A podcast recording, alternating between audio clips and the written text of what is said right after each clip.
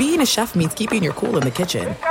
And with Resy Priority Notify and Global Dining Access through my Amex Platinum card, right this way. It's nice to try someone else's food for a change. That's the powerful backing of American Express. Terms apply. Learn more at americanexpress.com slash with Amex. At Bet365, we don't do ordinary. We believe that every sport should be epic. Every home run, every hit, every inning, every play. From the moments that are legendary to the ones that fly under the radar. See for yourself when you sign up today and get $150 in bonus bets when you bet just $5. Whatever the sport, whatever the moment, it's never ordinary at Bet365. 21 plus only must be present in Ohio. If you or someone you know has a gambling problem and wants help, call 1-800-GAMBLER. Terms and conditions apply. I'm Katya Adler, host of The Global Story. Over the last 25 years, I've covered conflicts in the Middle East, political and economic crises in Europe, drug cartels in Mexico. Now I'm covering the stories behind the news all over the world in conversation with those who break it. Join me Monday to Friday to find out what's happening, why, and what it all means. Follow the global story from the BBC wherever you listen to podcasts. Breaking down every game, every day in Major League Baseball. This is the Baseball Betting Show. Here is your host, Greg Peterson. A warm up from the low. Welcome to lovely Las Vegas for the Baseball Betting Show with myself, Greg Peterson, now part of the VSiN family of podcasts. We've got a tremendous show for you guys. Joining me in segment number two, we're going to be joined by Jovan Alford. He does great work over at Sporting News. He's been doing a lot of player props this year, so we're going to be diving into how he's been going about those, what he's been finding value on. We're going to be taking a look at a few teams that have overachieved and underachieved thus far this season. Will there be regression with those? And we're also going to be taking a look at a few games that we've got going on for Sunday. So, nice encompassing segment number two with Jovan on tap. And then in the final segment, going to give you guys picks and analysis on every game on the betting board for this MLB Sunday as we touch them all. If you have a question, comment, segment idea, what have you for this podcast, you do have one of two ways we'll fire those in. First one is my Twitter timeline at gnet underscore 81. Keep in mind, letters EM. Naming does not matter, so as per usual, please do send these into the timeline.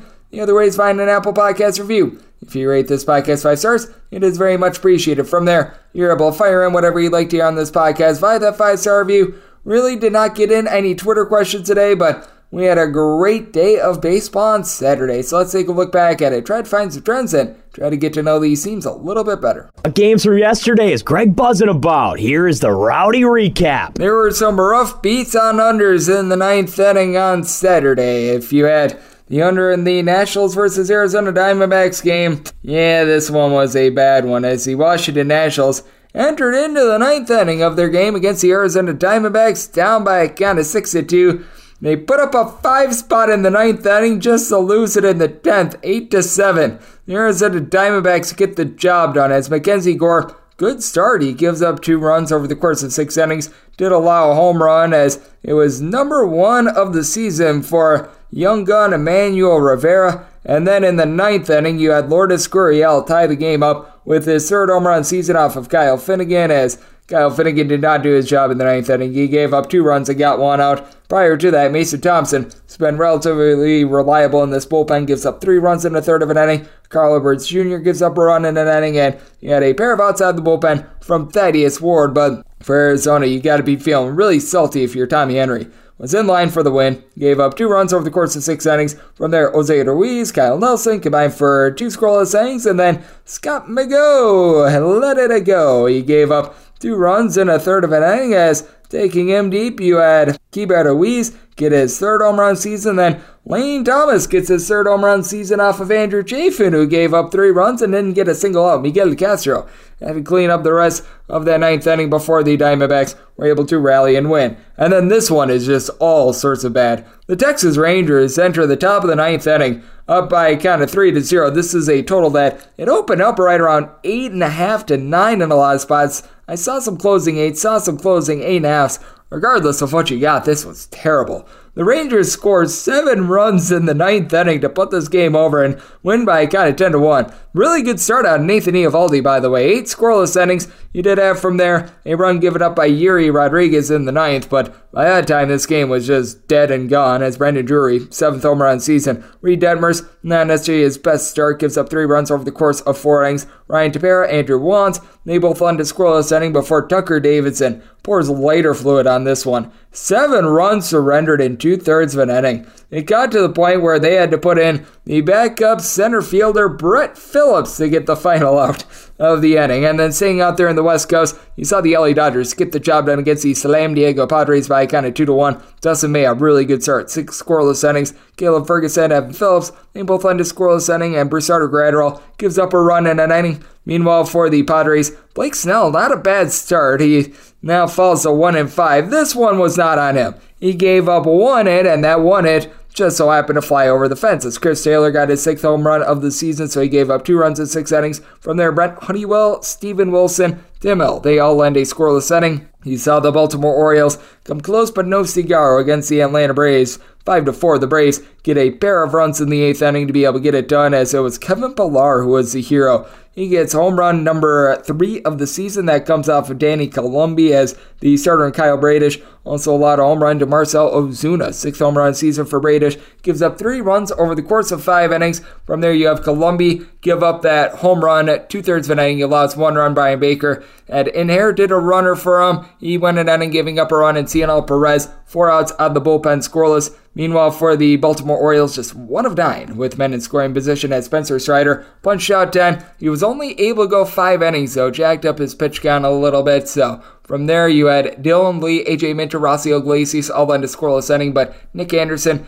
did allow a pair of runs along the way. A team that has been very good to the over is the Braves, by the way. 21, 12, and 1 to the over thus far this season. And the Orioles now 20 overs, 12 unders, and a push themselves. The best team to the over, though, that would be the Boston Red Sox. They're now 24, 10, and 1 to the over. That's a 70.6% hit rate to the over. 7 to 4, they take down the Philadelphia Phillies, says Corey Kluber. Not a great start, not a terrible start. Gives up three runs over the course of five innings as Bryce Harper got his first home run season off of him. And then you saw Brennan Bernardino serve one up to Trea Turner down for what? His fourth of the season as Bernardino gives up that one run in one and a third innings. John Schreiber, Kenley Jansen both on to scoreless inning, and Josh Winckowski, pair of outside the bullpen scoreless. And for the Boston Red Sox, no home runs, but they go 5 of 14 with men in scoring position as Bailey Falter he lived up to his name. Gave up five runs in three and two thirds innings. You did have Seranthony Dominguez, Jeff Hoffman, along with Gregory Soto, all a scoreless inning as Connor Brogdon did allow two runs in his inning of work. And Luis Ortiz, one and a third inning scoreless, but yet another over for Boston. Your best under team in all of baseball, that would actually be the New York Yankees, who came up with just enough offense to take down the Tampa Bay Rays. 3 to 2 the final. The Rays 27 and 7, still the second best start that we've seen in baseball over the last 80 years. Only that 84 Tigers team had a better start, but for Domingo Germán, gave up a pair of runs early over the course of five innings, and then bullpen went to work. Ron Marinaccio, along with Wandy Peralta, combined for two scoreless innings. Clay Holmes, Ian Hamilton, they both under scoreless inning for the Yankees. They go just two of ten with men in scoring position, but they were able to strike late. As Drew Rasmussen, he did his part, gave up two hits in five and two thirds innings scoreless. Ryan Thompson gets it out of the bullpen, but it was Jalen Beeks who gave up one of those runs in one and a third innings, and then Kevin Kelly. He allows the other two and two thirds of an inning before you have Javy Guerra, who's going to be the opener for Sunday, by the way, get a scoreless inning of his own. You saw the Colorado Rockies take down the New York Mets by a count of 5 to 2 as it's been a Colorado Rockies team that has been very good to the under. 20 unders to just 14 overs thus far this season. As for Colorado, Austin Gomber gombered up the Mets. Two runs surrendered in six innings. Jake Bird, two scoreless innings, and then Pierce Johnson, scoreless inning of his own as Ezequiel Tovar went deep for a second home run season that came off of Stephen Nogosek. Tylor Megill, not long for this game. Four and two thirds innings, allows three runs, and then Nogosek, two and a third innings of long relief, gives up that home run, two runs in total before Jeff Brigham and Dominic Leone. They were both able to end a scoreless inning, for the Mets, they are now 17 and 17, and they have not covered the run line in any of their last five games. So they've been a little bit brutal on that front. The Milwaukee Brewers are starting to regress as well. They lose by a count of 4 to 1 to the San Francisco Giants, a Brewers team that has yet to win this month. They are now 0 5 here in the month. As for the Milwaukee Brewers, they go 2 of 10 with men in scoring position. Colin Rea gave up three runs over the course of six innings, including a home run to Thairo Estrada, fifth home run season. And then it was home run number one for Brett Wisely. He wisely went deep uh, off of Tyson Miller, who gave up that solo home run over the course of two innings. But for the Giants, Alex Cobb had it going on. Seven scoreless innings from their Camilo Doval, John Brebbia. They combined to be able to pitch a ninth inning. Brebbia gave up a run along the way, and then you did have a scoreless inning on the former Brewer in Taylor Rogers. For the Brewers' struggles, not quite as bad as the St. Louis Cardinals says. For the Cardinals, their losing streak is eight for the first time in 16 years. They lose to the Detroit Tigers by a count of six of five. And for the Cardinals, they got up three to zero very early in this one. They were up by a count of five to three towards back half of the game, and they could not hold on it. Spencer Turnbull he gave up all the Tigers' runs in this one. Five runs in total surrender in four and two thirds innings as for the St. Louis Cardinals. Nolan Arenado went deep off of him, third home run season, and Dylan Carlson is second. But Adam Wainwright in his first start back, not sharp, gives up four runs over the course of five innings. From there, Drew Verhagen, a scoreless inning. Chris Stratton, one and two thirds inning scoreless, but Genesis Cabrera allows a run while getting just one out out of the bullpen. And then in the tenth inning, Giovanni Gallegos gives up an unearned run. He won two innings in total, giving up that unearned run that starts on second base. So a little bit unfortunate there, but for the Tigers, they were able to piecemeal together the bullpen to get the job done. Jose Cisnero, Will Vest, they both get five outs out of the bullpen scoreless. Chasen Shreve, along with Tyler Holton, they were able to hold it down with a combined two scoreless innings between the two of them. The Chicago Cubs continue to be relatively solid. They take down the Miami Marlins by a count of 4 to 2 as for Miami. You had Matt Barnes be the opener in this game as it was pretty much a poo-poo platter of pitchers as Barnes, Andrew Nardi, Tanner Scott, they all lend a scoreless setting. You did have Huascar Brazoban give you a scoreless setting as well as the bulk guy Bryan Hoeing. He gave up one run over the course of three innings, but it's AJ Puk that costed them three runs, two of which weren't allowed while getting just one out of the bullpen. They brought in Chichi Gonzalez to close out the eighth inning, and for the Miami Marlins, really lone form of offense was Jorge Soler. Gets the seventh home run season. That came off of Drew Smyly, who was not long for this game. Jacked up his pitch count to 83 and three and a third innings, giving up just two runs, but was unable to continue. Keegan Thompson good longer relief. Three scoreless innings. Michael Rucker one and two thirds innings scoreless, and Adbert Alzolay was able to end a scoreless inning as well. The Cleveland Guardians have been a very good team to the under themselves. 21 unders, 11 overs, and a push, and they get it done against the Minnesota Twins by a count of 4 to 3. As for the Twins, Sonny Gray, worst start of the year for him. Gives up three runs over the course of five innings. Jorge Alcala from there allows a solo home run over the course of his two innings as Steven Kwan gets his first of the campaign before Jovani Moran was able to lend a scoreless inning. Meanwhile, for the Guardians, Logan Allen he was able to give this team length and wiggled out of a couple sticky situations, giving up two runs in five and two thirds innings, including a home run. As Max Kepler took him deep for his fifth home run season, and Carlos Correa would go deep off of Trevor Stephan a little bit later on, fifth home run season. But for the Twins, they go 0 7 with men in scoring position. For Stephan, he gave up that home run in one and a third innings. Sam Hentges, James Karinchak combined for a scoreless inning, and Emmanuel Clase closes the door. He was able to land a scoreless inning. DK Nation write up unfortunately goes down as for me it's been very streaky. I've been following up a lot of four plus game win streaks with a pair of losses. Hopefully we can get back on track on Sunday. 8 to 2, the Toronto Blue Jays took it to the Buckos as Jose Berrios very good start in this one. I will give him a little bit of credit. Two runs surrendered in six and a third innings, including a home run to Jack Suwinski as Suwinski goes deep for home run number seven of the season. Meanwhile, Johan Oviedo did not have it. Seven runs, six of which were earned, allowed in five innings. As from there, you did have a pair of scoreless innings from Yohan Ramirez and Cody Bolton, well, he was not bolting it down. He gave up one run over the course of two innings. Meanwhile, for the Blue Jays, bullpen did their part. Tim Mayza was able to end a scoreless inning along J.E. Jackson and a pair of outs out of the bullpen. Out of Anthony Bass, he, I guess, decided to put aside his popcorn differences and actually pitch in this one. You saw some very good pitching from the Oakland A's bullpen, something I didn't think I would say a lot of. 5 to 4. The Oakland A's get it done as Ken Waldichuk got lit up once again. He gives up six hits, six walks, four runs allowed over the course of five innings. As for the Kansas City Royals, they took him deep twice. Bobby Witt Jr. gets a second home run season, and Freddy Fermin was able to get his second home run season. But for the Royals, they leave 15 Kind of 15 men on base And Brady Singer, he was singing the blues, giving up five runs over the course of four innings, including a home run to J.J. Bleday for his second home run season for the A's. He combined four scoreless innings out of Zach Jackson, Sam Moll, Richard Lovelady, and Rony Garcia. Meanwhile, the Royals bullpen actually did a solid job as well. Taylor Clark, two scoreless innings, and then Scott Barlow, Josh Staumont, along with Josh Taylor. They were all able to lend a scoreless inning of their own. You saw the Cincinnati Reds be onto a win, 5 to 3. They take down the Chicago White Sox as Mike Clevinger, another less than terrific start, Four runs surrendered over the course of six innings as it was TJ Friedl who was able to get his third home run season for Friedl. He had a triple and a home run, so single had a double short of the cycle. Nick Lodolo, he gave up three runs in three and two thirds innings as well, so not a great start as he gave up a home run to Seby Zavala and Hanser Alberto. Both of them got their second home runs of the season, but for the Reds, their bullpen was magnificent. Alexis Diaz, a scoreless inning, Ian Gibaut, two scoreless innings, and Derek Law, two and a third inning scoreless. For the White Sox, you had Gregory Santos give up a run in an inning, and Alex Colome actually was able to end a scoreless inning, but a little bit of a case of too little too late. And if you're looking at totals, well, hopefully you've been early on some of these moves because we have been seeing things yo yo and zigzag with regards to totals, but bookmakers, they are certainly doing their part to put up some good numbers. 244 overs to 240 unders. I believe that we've had about 16 pushes along the way. So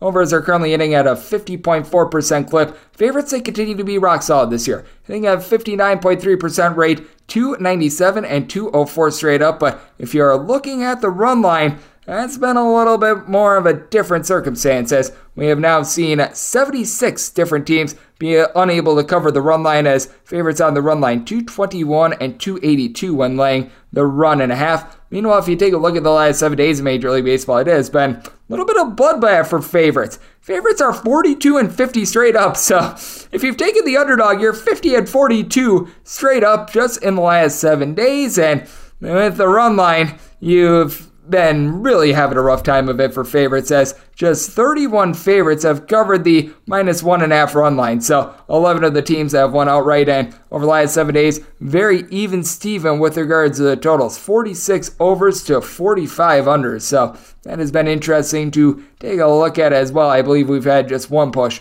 along the way. So that's what we're seeing in Major League Baseball right now, and that's what we all got on Saturday. Coming up next, we're going to be talking to Jovan Alford. He does great work over at Sporting News, taking a look at player props, doing an amazing job on that front. So we're going to be taking a look at that, how he's trying to extract value, some of the splits that he takes a look at, and we're going to dive into a few games for Sunday along with some ascending slash descending teams. That is up next right here on the Baseball Betting Show with myself, Greg Peterson, now part of the VSiN Family Podcast.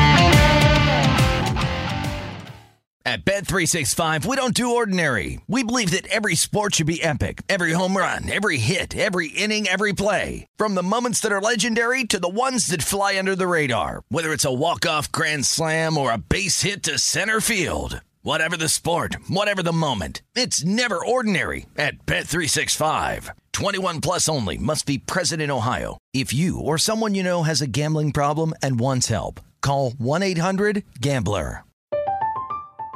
I'm Katya Adler, host of The Global Story. Over the last 25 years, I've covered conflicts in the Middle East, political and economic crises in Europe, drug cartels in Mexico. Now I'm covering the stories behind the news all over the world in conversation with those who break it.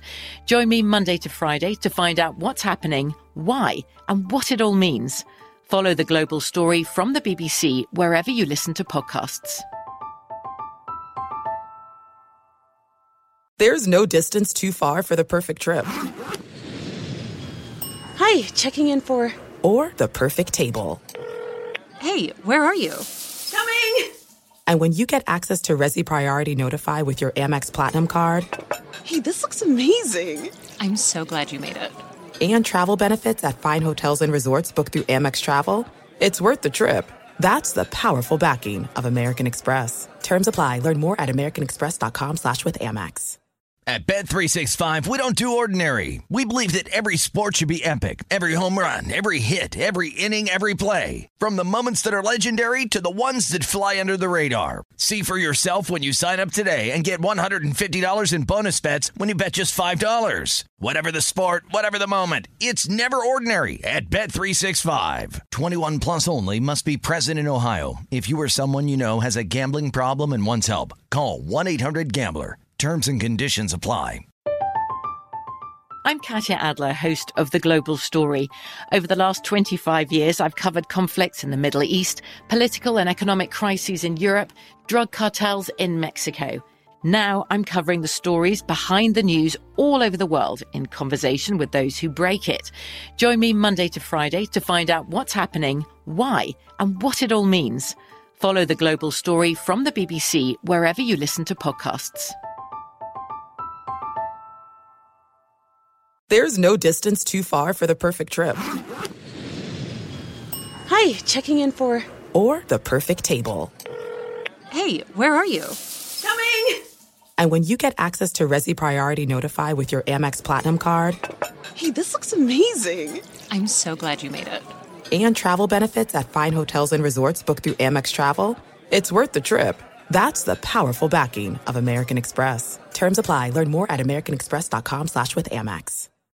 Are you ready to become a winning sports bettor? Schedule a call with SBIA to find out how their service can make you a long-term winning player. They've developed an innovative algorithm that maximizes units return, and they are so confident in their system that they offer a money-back guarantee. Sign up by October 31st and get their MBA package at no cost until they reach 10 net units. They treat sports betting like a business. So if you want to learn how to make your sports betting dreams a reality, visit them at SBIA1.com and check them out on social media at SBIA Sports. Breaking down every game, every day in Major League Baseball. This is the Baseball Betting Show. Here is your host, Greg Peterson. And we're back here in Las Vegas for the Baseball Betting Show with myself, Greg Peterson, now part of the VSiN Family Podcast. Great to be joined by this man as Jovan Alford does great job over there at Sporting News. He's been doing a good job all season long, taking a look at what we've all been getting in the great game of baseball as I know that he's been giving out some sides and totals, but where he's really been finding a lot of value has been some player props. I know that you know, along with another friend of the network, Adam Rosenberg, have been doing a great job on that front. And to be able to follow Jovan on Twitter, that is at Jovan, the number 10. So that is J O V A N and then the number 10 altogether. And Jovan, great to have you aboard. Thank you. Hey, I'm glad to be on, Greg. Appreciate you for having me. I appreciate you, Jovan. And first things first, before we dive into some teams and we dive into some games for Sunday, where have you been finding a lot of success with regards to the player prop market? Because I know there's been a lot of buzz about the new rules making things a little bit different for being able to gauge player props. And I think that that has been a little bit of an angle of yours this far this season. Oh, yeah, definitely. When it comes to player props, last year I was really like heavy into like K props, and you know total base props like slightly diving into that but now it's coming into this year it seems like the k prop market has just been completely just like tanked to the point where we're getting like juicy odds and we're not getting the same result that we would have seen for like some of the like better pitchers in the league that we're not seeing against you know teams that are like real strikeout heavy. With that being in mind i decided to go and pivot to just straight total base props which i believe you know for anybody that's betting props in baseball, I think it's a very profitable and it's a very fun way, you know, to look at the game, right? Because you can get, we're talking about, you know, star players, the Buxton, the Harpers, the Vlad Guerreros. I mean, Bryan Reynolds, who's having a great year, like all these type of guys for plus money for a total base prop, which is only over one and a half in a lot of books. So I feel like, and with that, you only need what two hits or a double or a home run or a triple for that to hit. And I feel like those are so easy to figure out, especially if this guy's on a hitting streak or, you know, they, they have a good matchup against certain pitcher or hitting right handers a little bit better.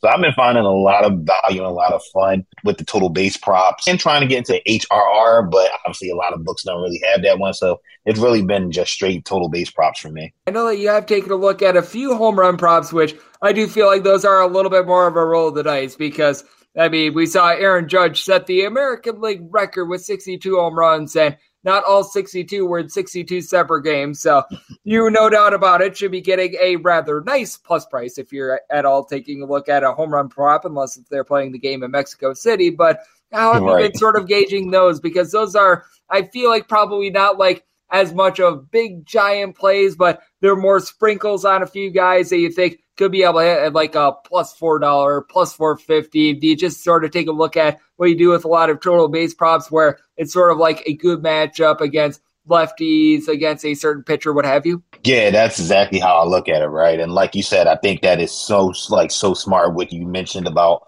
home run props, you know, sprinkling, right? You never really mm-hmm. want to try to go full unit, depending on what your unit is, just because there's so much variance in a guy, you know, hit a home run rather than a total base prop. So for me, it's been, I've actually been having a lot of fun betting on home run props. You know, earlier in the season when we didn't really have like a lot of statistics and data to back up on, you know, certain guys, you were really leaning on, you know, matchups like how was this hitter against this pitcher, right? Or even remembering like Jordan Lyles was giving up a ton of home runs last year, right? And wondering if he's going to continue that same type of trend. But as we got deeper into the season now, as we're in May, we do have some stats and some, you know, and some facts to kind of help kind of pick and kind of narrow down like who do you target and a lot of home run props. And I got to give, you know, a big credit to our guy Adam, you know, his model that he came up with on how to like narrow down you know, certain guys when you're looking at barrel rate and what's the pitcher? Is he a fly ball pitcher? Is he ground ball? And what's the pitches that a lot of these hitters are locating on if there's the pull or they're up or they're going oppo or they're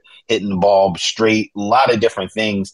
And his model has been, I think, really successful in kind of narrowing down and kind of giving you a little bit more deeper insight on, okay, like this guy's like barreling the ball like really good right now. And he might have a good chance of hitting one out of the park. And I would not doubt if there's been a little bit of a different baseball use this season as well. As I know that there was this nice stat of through 447 games this season, there had been 1,012 home runs. Last season, 819. And we have had a little bit of better weather just across the United States this season, but I don't think that that's necessarily too much of a coincidence either. And that means a nice feast for those that are taking a look at some home run props. As joining me on the podcast, we do have Jovan Alford he does amazing work over at Sporting News. And Jovan, I know that you're out there in the state of Pennsylvania, and it has been rather interesting to take a look at both of the teams in the area. Typically, it's reserved for more or less taking a look at the Philadelphia Phillies, but the Pittsburgh Pirates, they suffer a little bit of a loss on Saturday, but still 20 and 14 overall entered into the weekend second best record in the National League. I know that you were talking a little bit earlier about Bryan Reynolds, him being a little bit of a moneymaker for you in terms of betting on some of his props. What have you seen out of the Pirates as far? And do you think that perhaps because now they're riding a five game losing streak that they're starting to come back to earth a little bit? I definitely think they'll come back to earth a little bit just because when you look at their starting rotation, statistically, their best pitcher, I think ERA wise, was Vince is Vince Velasquez.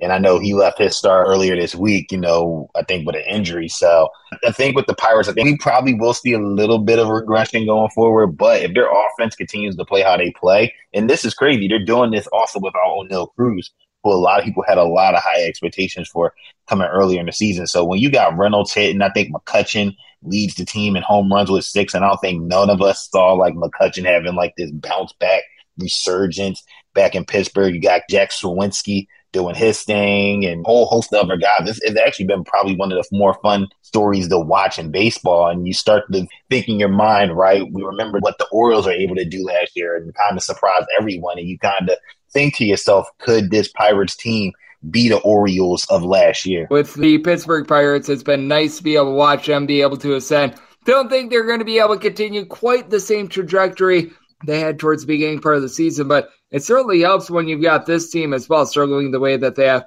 The St. Louis Cardinals are currently 10 and 24, and they're 10 games back of the Pittsburgh Pirates. Now, I don't think we're going to see another 10 and 24 run for the St. Louis Cardinals, but the more I watch this team, the more that I am convinced that they're relatively bad because with the St. Louis Cardinals, even though the offense has been relatively fine, as a matter of fact, I believe that they're average to above average in terms of runs scored thus far this season.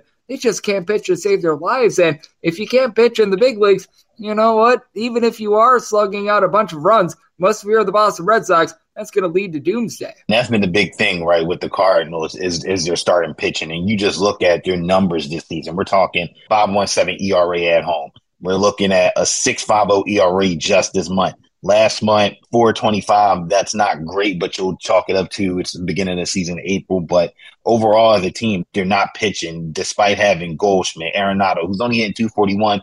But we know the type of hitter Nolan Arenado, Nolan Arenado can be, and you think they'll turn it around. The question is for the Cardinals going forward is what can you get out that rotation? Can Miles Mikolas turn it around? You know, can Flaherty and, you know, even Matz kind of turn things around because you're looking at those three guys in general. They've given up 18 home runs combined between those three guys and you can't win in Major League Baseball like that. And they have to get that cleaned up because if your best pitcher is Jordan Montgomery, don't get me wrong, he's done excellent this season. You're going to be in trouble, especially in that division where it's competitive, right? We just mentioned the Pirates, the Brewers, you know, they're playing good baseball this season. And even the Cubs have been very competitive in the Central. So they're going to have to get this together because no matter who you are, you don't want to start off April and May, you know, too far, you know, below 500. Absolutely agree because I mean, you can have a nice second half run. We've seen that with the Cardinals already pulling off a 17 game win streak just two mm-hmm. seasons ago. That said, you don't want to be completely buried and unable to get pieces at the trade deadline, which right now that's what the St. Louis Cardinals are in danger of doing. When you're 10 and 24 and the only two teams in the big leagues with a worse record than you are the Kansas City Royals and the Oakland A's, which fittingly enough, they're playing this weekend as we do have Jovan Alford, who does great work over at Sporting News, joining me right here on the podcast. And or just a few other teams in general that, that have stood out to you. Maybe either that you think that they're off to a little bit of a slow start and they're going to be able to pick it up, or they're off to this really hot start and you think that maybe there's going to be a little bit of regression with them? I think for me, teams that you know that are standing out to me, you got to look at the Minnesota Twins, right? This is a team that we that you probably say over the last couple of years they're close and they're just right there, but just something happens, right? The rotation kind of falters or Byron Buxton gets hurt. Buxton is healthy, and this starting rotation has been outstanding. Sonny Gray has been electric. Joe Ryan just picking back up where he left off as a rookie. And then you get the addition of Pablo Lopez in the offseason, you know, for a guy like Luis Arraez, who, you know, was the batting champion in the American League. So Twins have been really playing well for me. The Red Sox, same thing, right? Pitching hasn't been excellent for them, but they've rounded out in form, you know, offensively, you know, led by Rafael Devers. And people probably were going to wonder, you know, what was going to happen to that offense without a guy like Xander Bogaerts and even Trevor Story, Adam Duvall hurt. Devers has kind of carried the load, but he's not doing it alone. As you have, you know, Yoshida, the rookie, he's been just talk about a guy that's, you know, not showing signs of a rookie, one of the hottest hitters in baseball. So those two teams in the American League have been you know, surprising. And then in the National League for me, the mm-hmm. Diamondbacks, the Diamondbacks been playing good baseball. And I, again, I don't think nobody, you know, saw that. But again, Zach Gallen, Merrill Kelly, a great two, one, two punch to lead that rotation. And then, like I said, the Cubs, another team that I don't think none of us kind of knew what to expect from them, but they've been able to hold their own so far. You know, the addition of Dansby Swanson, he didn't hit his first home run until later into the season, but Stroman and Taillon – and Wesneski, like those guys are really playing good baseball. And they just uh, called up Matt Mervis on Thursday, and he made his debut on Friday. On Friday, and hopefully that gives that offense a big punch because you're looking at a guy that was a power hitter down in the minors for him. So those are just a couple of teams that stood out to me outside of you know the bottom dwellers like the Royals and the Athletics, who are trying to figure out what direction they want to possibly go in. Yeah, with the A's especially, I think we know what direction they're going in. They're going in the direction of lovely Las Vegas, where hopefully they'll spend right. a little bit of money because I believe that their payroll is actually less this year than it was like 20 years ago. It's just really sad to watch them. So we shall see what happens there, and we shall see what happens on the board for Sunday as we've got all 30 teams in action. We do have a few TBD starters. We do have a few games that are currently off the board, but things are starting to solidify as we do this recording, Jovan. And just want to throw this out there and see if you've got anything that you're taking a look at, whether that be for some player prop leans, which typically those are going to be listed a little bit more towards the AM. It's a little bit harder to get down overnight on player props, but maybe a side or a total that you might be taking a look at for Sunday. For me, I'm possibly, and we just talked about these things weirdly enough, I'm looking at that Oakland A's Kansas City Royals game specifically just for player prop wise. Number one, just because Ryan Yarbrough has not been good at all. And I think that's just been a synopsis of this Royals starting rotation for the most part. They could put up some runs up on this guy. You're looking at a pitcher with a, uh, a seven with a seven point four ERA, 24 hits allowed in 20.2 in his pitch. I'm thinking, looking forward to you know maybe the first five. I might have to consider you know laying that plus 108 on the first five run line, minus a half run with the Athletics, just because I think they can get to this guy and we don't think of the Athletics as a team that puts up a ton of runs and they don't really have the star power offensively, but they've been able to put up some runs against the Kansas City Royals just this this weekend alone with the guys that they have like Rooker and Bleday and Langeliers and Stewie Ruiz at the top of the order who just causes all type of havoc once he gets on the base pass. So I'm looking at that, especially if the Royals continue their trek the way they've been trekking at home right now. Yeah, and I do think that with looking a little bit more at a first five with the Oakland A's, that might be a tad bit smarter as well because, man, I can't tell you how bad this Oakland A's bullpen is. it has yeah. been just ridiculous. Entering into Saturday, by the way, dead last in the big leagues in terms of bullpen ERA at 680. They had to DFA half their bullpen midweek just because they were so bad after they allowed that five spot in the 10th inning to the Seattle Mariners, which that was a very fortunate win for me on that one, and I am not going to apologize about that one bit. And to your point, Mason Miller actually has been relatively solid for the Oakland A's. Seven mm-hmm. no hit innings in his last start for them. So that is going to be an interesting game. And Jovan, I know that you're doing a great job taking a look at the game of baseball day in and day out, but I know that you're doing a lot of other things as well. I know that you've been locked in with regards to the NBA playoffs, which has been so interesting. I know that you obviously do a good job of following football when that's in season as well. So all the good people at home know it's all on tap for you and how people can follow along on social media and other platforms. Oh yeah, for sure. Once again, appreciate you for having me on Sport News. A lot of daily fantasy, DFS, player props, betting, baseball, NBA, USFL, XFL, all that good stuff right there. But also for Philadelphia sports stuff, you can check out TotalSportsLive.com, Total Sports Live podcast with me and Harrison Brown. And Jovan does a great job on so many different fronts right now. His main two things are taking a look at the game of baseball and taking a look at the NBA player props as well. But he's very well rounded, able to find value in so many different markets. And every single time he joins his podcast, one's great insights, much like he did today. So big thanks to Jovan Alford for joining me on the Baseball Betting Show, now part of the VSiN Family Podcast. And coming up next, it is that time of the podcast to give you picks and analysis on every game on the betting board for this MLB Sunday as we touch them all. At Bet365, we don't do ordinary. We believe that every sport should be epic. Every home run, every hit, every inning, every play. From the moments that are legendary to the ones that fly under the radar. Whether it's a walk-off grand slam or a base hit to center field. Whatever the sport, whatever the moment. It's never ordinary at Bet365. 21 plus only must be present in Ohio. If you or someone you know has a gambling problem and wants help, call 1-800-GAMBLER. From BBC Radio 4, Britain's biggest paranormal podcast is going on a road trip. I thought in that moment, oh my God, we've summoned something from this board. This is Uncanny USA. He says, Somebody's in the house, and I screamed. Listen to Uncanny USA wherever you get your BBC podcasts, if you dare.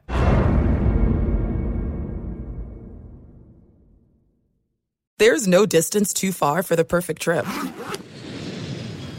Hi, checking in for. Or the perfect table. Hey, where are you? Coming! And when you get access to Resy Priority Notify with your Amex Platinum card. Hey, this looks amazing! I'm so glad you made it. And travel benefits at fine hotels and resorts booked through Amex Travel. It's worth the trip. That's the powerful backing of American Express. Terms apply. Learn more at americanexpress.com slash with Amex. At Bet365, we don't do ordinary. We believe that every sport should be epic. Every home run, every hit, every inning, every play. From the moments that are legendary to the ones that fly under the radar. See for yourself when you sign up today and get $150 in bonus bets when you bet just $5. Whatever the sport, whatever the moment, it's never ordinary at Bet365. 21 plus only must be present in Ohio. If you or someone you know has a gambling problem and wants help, call 1-800-GAMBLER. Terms and conditions apply. From BBC Radio 4, Britain's biggest paranormal podcast is going on a road trip. I thought in that moment, oh my god, we've summoned something from this board. This is Uncanny USA. He says, Somebody's in the house, and I screamed. Listen to Uncanny USA wherever you get your BBC podcasts, if you dare.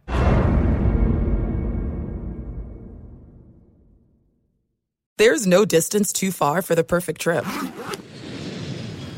Hi, checking in for. Or the perfect table. Hey, where are you? Coming! And when you get access to Resy Priority Notify with your Amex Platinum card.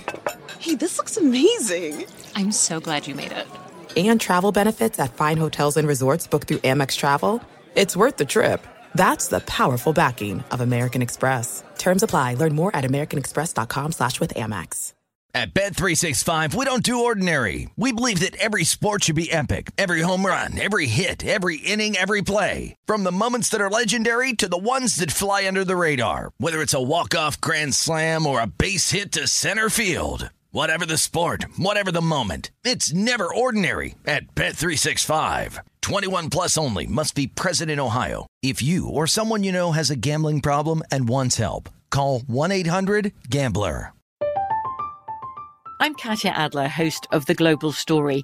Over the last 25 years, I've covered conflicts in the Middle East, political and economic crises in Europe, drug cartels in Mexico. Now I'm covering the stories behind the news all over the world in conversation with those who break it. Join me Monday to Friday to find out what's happening, why, and what it all means. Follow The Global Story from the BBC wherever you listen to podcasts. There's no distance too far for the perfect trip.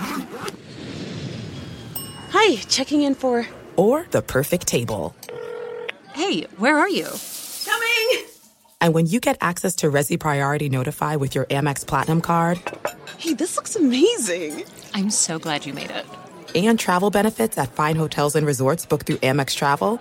It's worth the trip. That's the powerful backing of American Express. Terms apply. Learn more at americanexpress.com slash with Amex. Breaking down every game, every day in Major League Baseball. This is the Baseball Betting Show. Here is your host, Greg Peterson.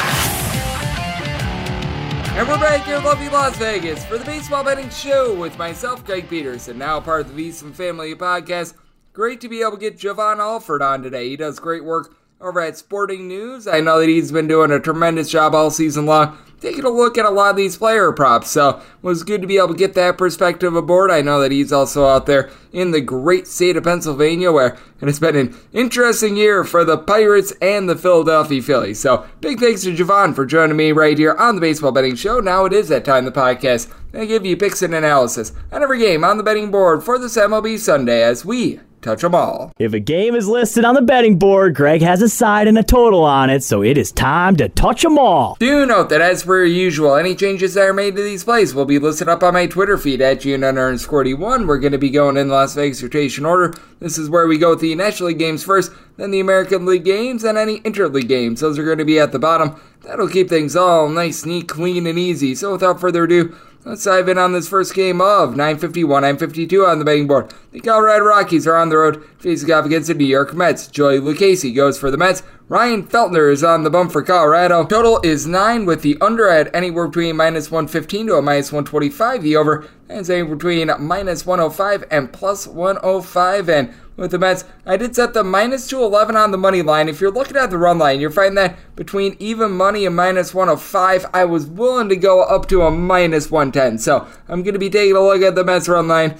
Recognize that this offense has been quite a bit less than savory as for the New York Mets, they enter having scored a whopping three runs in their last three games, four runs in their last four, so it has not been so terrific, but I do think that Ryan Feltner is doing for some pretty massive regression. A career ERA that's a little bit north of five, and, and I'll give him a little bit of credit. He's been very good in his last few starts.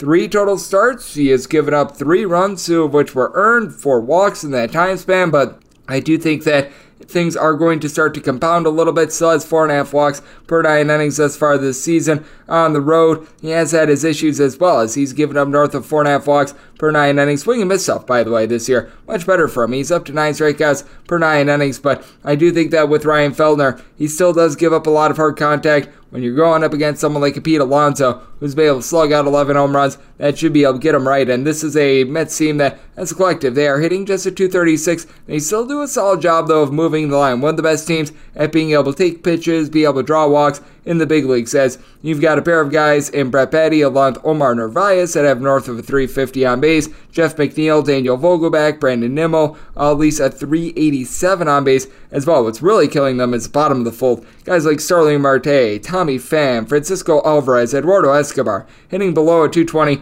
That has been brutal. And with the Colorado Rockies, they were able to put up a five spot yesterday, but this bunch has been very brutal with their bats on the road all season long. Last year, they were the top team in terms of runs per game at home, dead last in terms of runs per game on the road. It's a very common occurrence with the Colorado Rockies since the beginning of the 2022 season, averaging fewer than 3.1 runs per contest. No other team averaging fewer than 3.35 runs per game. They entered into yesterday at 217 on the road with a 283 on base and just not supplying a lot of power. They had 11 home runs in 17 games on the road. Going into um, yesterday, you've had CJ Cron be able to get some home runs on the road, but that was in the first series of the season before really the elevation changes were able to take hold. So I do think that there are some concerns there. You have had Charlie Blackmon be able to move the line. He's been able to give the team a 365 on base, and I do think that Randal Grichuk getting into the fold, that's big. He's at a 455 ever since he's come back, obviously. That'll be coming back to earth, but also Elias Diaz has been able to 343, but you don't necessarily have a lot of power with this Colorado Rockies team. Now, what I will say for the Rockies is that their bullpen has been much better this year. They bring in Brent Suter, who currently has a sub 1 ERA. Pierce Johnson has not been too terrific, but Brad Hand is able to give you a sub 4 ERA when you're playing half your games at Coors Field that's actually relatively solid. And for the New York Mets, this has been a top 10 bullpen in terms of ERA this season. Adam Ottavino's a little bit old, but being able to get good innings out of David Robertson.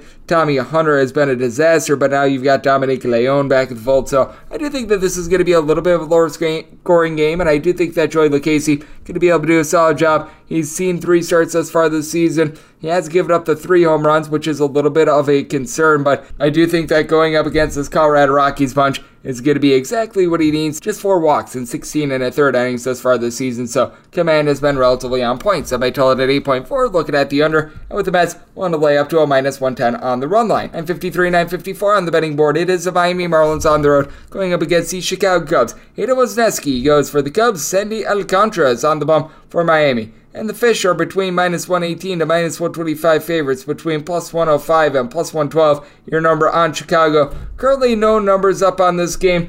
A lot of that is because of the Wrigley Field win. There's going to be most books that are going to be waiting until the AM to post up a number with regards to the total. I can tell you right now that I set mine at a 7.8. So 7.5 or less, I'm going to be taking a look at the over, and 8 or higher, I'm going to be taking a look at the under. Seems like early on in this game, we're going to be getting some directional wind. We might get the wind blowing in a little bit towards the middle slash back part of this game, but it's going to be more around 5 to 7 miles per hour. So the wind should not be a massive factor here. It might help out the pitchers a little bit, but I don't think that it's going to be any sort of a major role player in this game. And with that said, I did set the Cubs as a minus 113 favorite, so I am going to be taking a look at the Cubs, getting a plus price for Sandy Alcantara. He just has not been himself thus far this season. And even last year, he wasn't much of a swing and miss guy. This year, he's getting right around eight strikeouts per nine innings, which is pretty much on par slash a little bit better than what he did last season. But that said, for Sandy Alcantara, he has been giving you right around three walks per nine innings.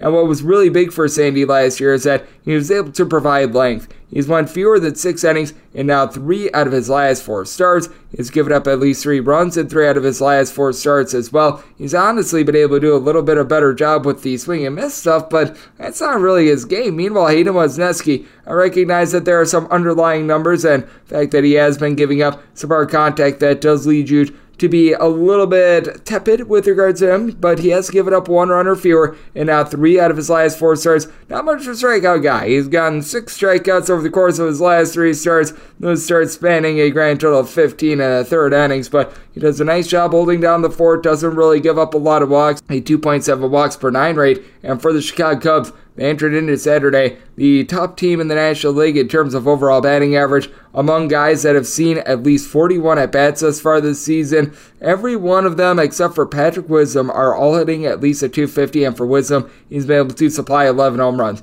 You got so many guys like a Cody Bellinger, Yan Gomes, Dansby Swanson, Ian Happ, all hitting at least a 285 for this team. They do a solid job of being able to draw some walks as well. Now with the Cubs, not necessarily the world's greatest bullpen in the world. They entered into the series 18th of the league in terms of bullpen ERA, but for the Miami Marlins, it's not like they're doing any better. They're currently 25th in the league in terms of bullpen ERA as Michael Fulmer, Brad Boxberger. They've been a little bit hit miss, but I really like what I've seen out of Mark Leiter Jr. in this Cubs bullpen. Sub 2 ERA. I do think that you're going to be able to get some good long relief out of Keegan Thompson moving forward as well. And then for the Miami Marlins, they're so without JT Chargois. Has been a little bit of an issue. They had to really use up so many guys with throwing an opener and Matt Barnes for Bryan Hoeing, only gave you three innings. So this team is relatively tired with AJ Puk and company coming out of the bullpen. Steven Okert has not been himself thus far this season. So I do think that you've got some value here on the Chicago Cubs. Like I said, with regards to the total, 7.5 or less, looking at the over, 8 or higher. Going to be taking a look at the under. And with the Cubs, made them the favorite on the money line. So riding with that Cubs money line to go along with that total that we shall see upon in the AM. 955, 956 on the betting board. The Milwaukee Brewers at the road face off against the San Francisco Giants.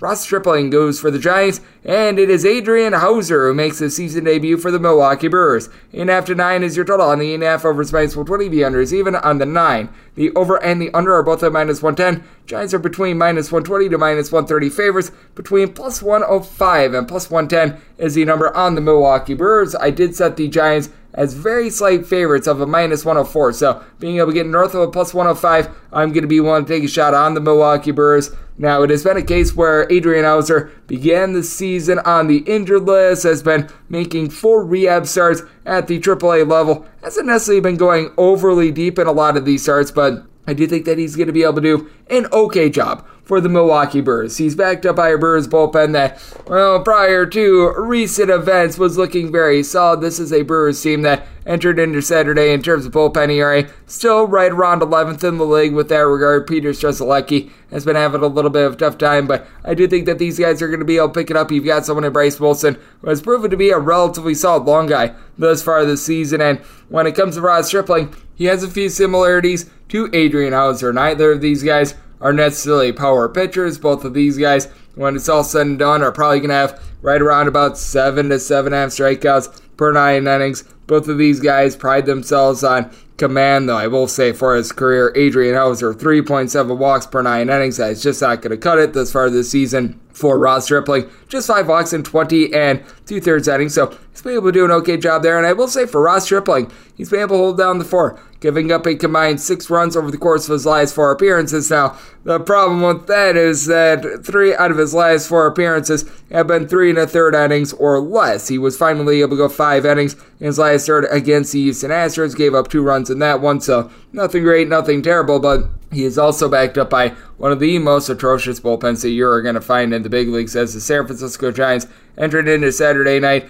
Dead last in the National League in terms of bullpen ERA at a 604 as you really don't have a lot of guys here you're able to trust. And Camilo Doval has been able to do a solid job for this team. He's currently supplying an ERA that's right around about a 260. Scott Alexander last year had a sub 3 ERA, but when you get into Rogers Squared, along with John Brebbia, guys like this, they just have not been too terrific now for the San Francisco Giants, but has really been helping them out is the deep ball. But because they play at Oracle Park, that actually is the disadvantage of them. They are currently averaging two home runs per game on the road. That is the top mark in the National League. 1.2 home runs per game when they are at home. That's relatively league average, maybe a little bit above average, but you know what? When you have to try to hit it out at Oracle Park, it's not so easy. And with the Giants, they do a really good job with their platoon splits. I don't think you're going to have anyone that has north of 30 home runs this season. If you do, it's probably going to be JD Davis, who's been able to supply a 280 average. He's been able to go deep seven times this far this season. But I mean, outside of JD Davis,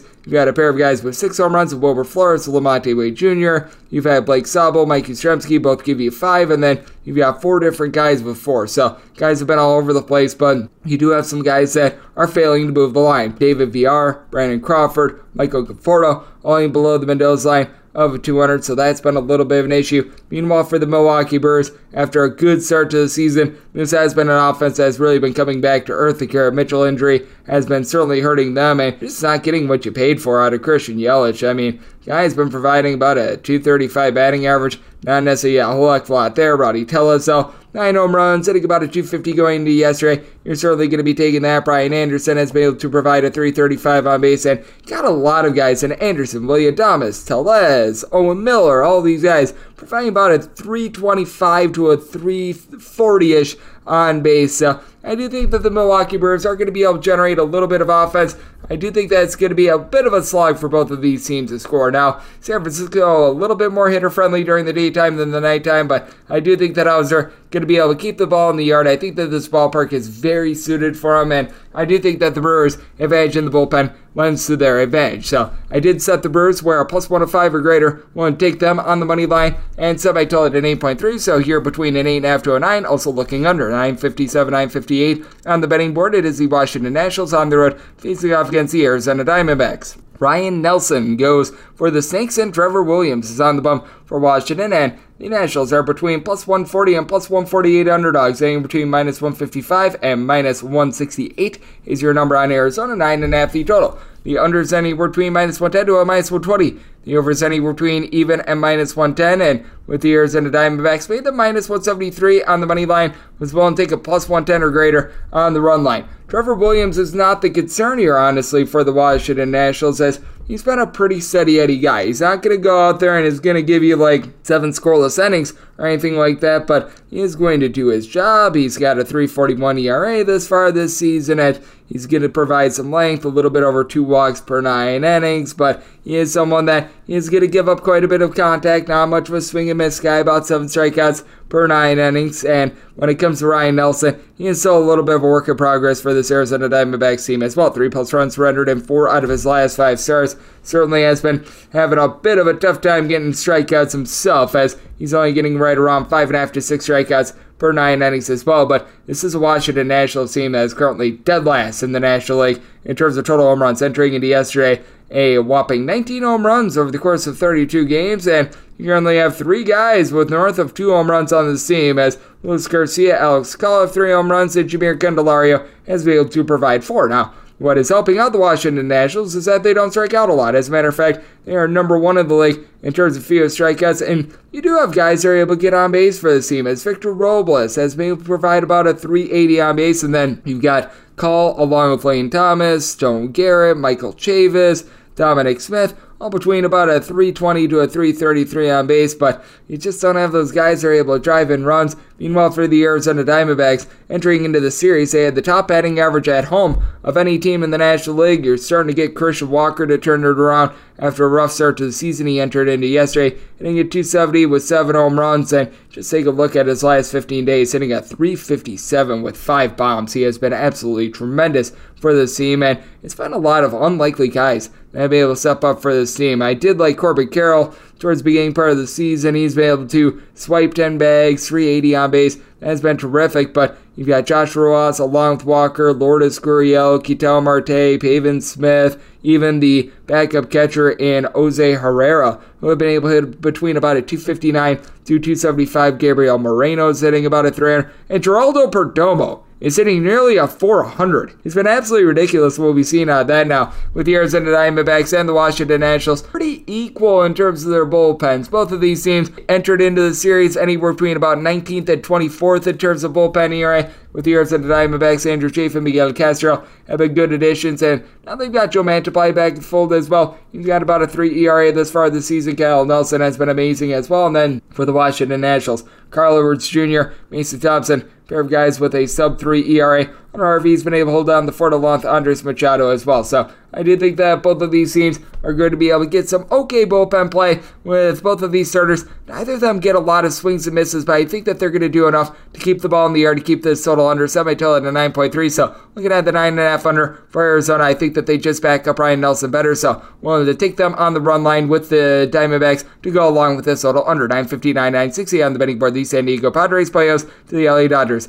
Julio Urias goes for the Dodgers, and Joe Musgrove is on the bump for the Padres. Padres are pretty much minus 105 across the board, with the Dodgers find them between minus 105 to a minus 115. Eight is your total, over and under, anywhere between minus 105 to a minus 115. And with the Dodgers, set them at a minus 122. I'm going to be willing to back Julio Urias and company because with Urias, if you take a look at him since the beginning part of the 2021 season, his ERA on the road has been about a half a point better than it has been at home. Now, we've seen a little bit of reversal this year. He's gotten lit up in a few of his road starts thus far this season as when he went to Chicago, he gave up five runs in that start, six runs surrendered in his start in Pittsburgh. But I do think that he's going to be able to turn around just a 386 ERA this far this season for Julio Urias because he has given up eight home runs and he has given up a grand total of seven home runs across his last four starts. I do think, though, that giving up just one run in seven innings against the Philadelphia Phillies is going to be able to get him right. And for Joe Musgrove, he's made two starts this year, and one of those starts came in Mexico City.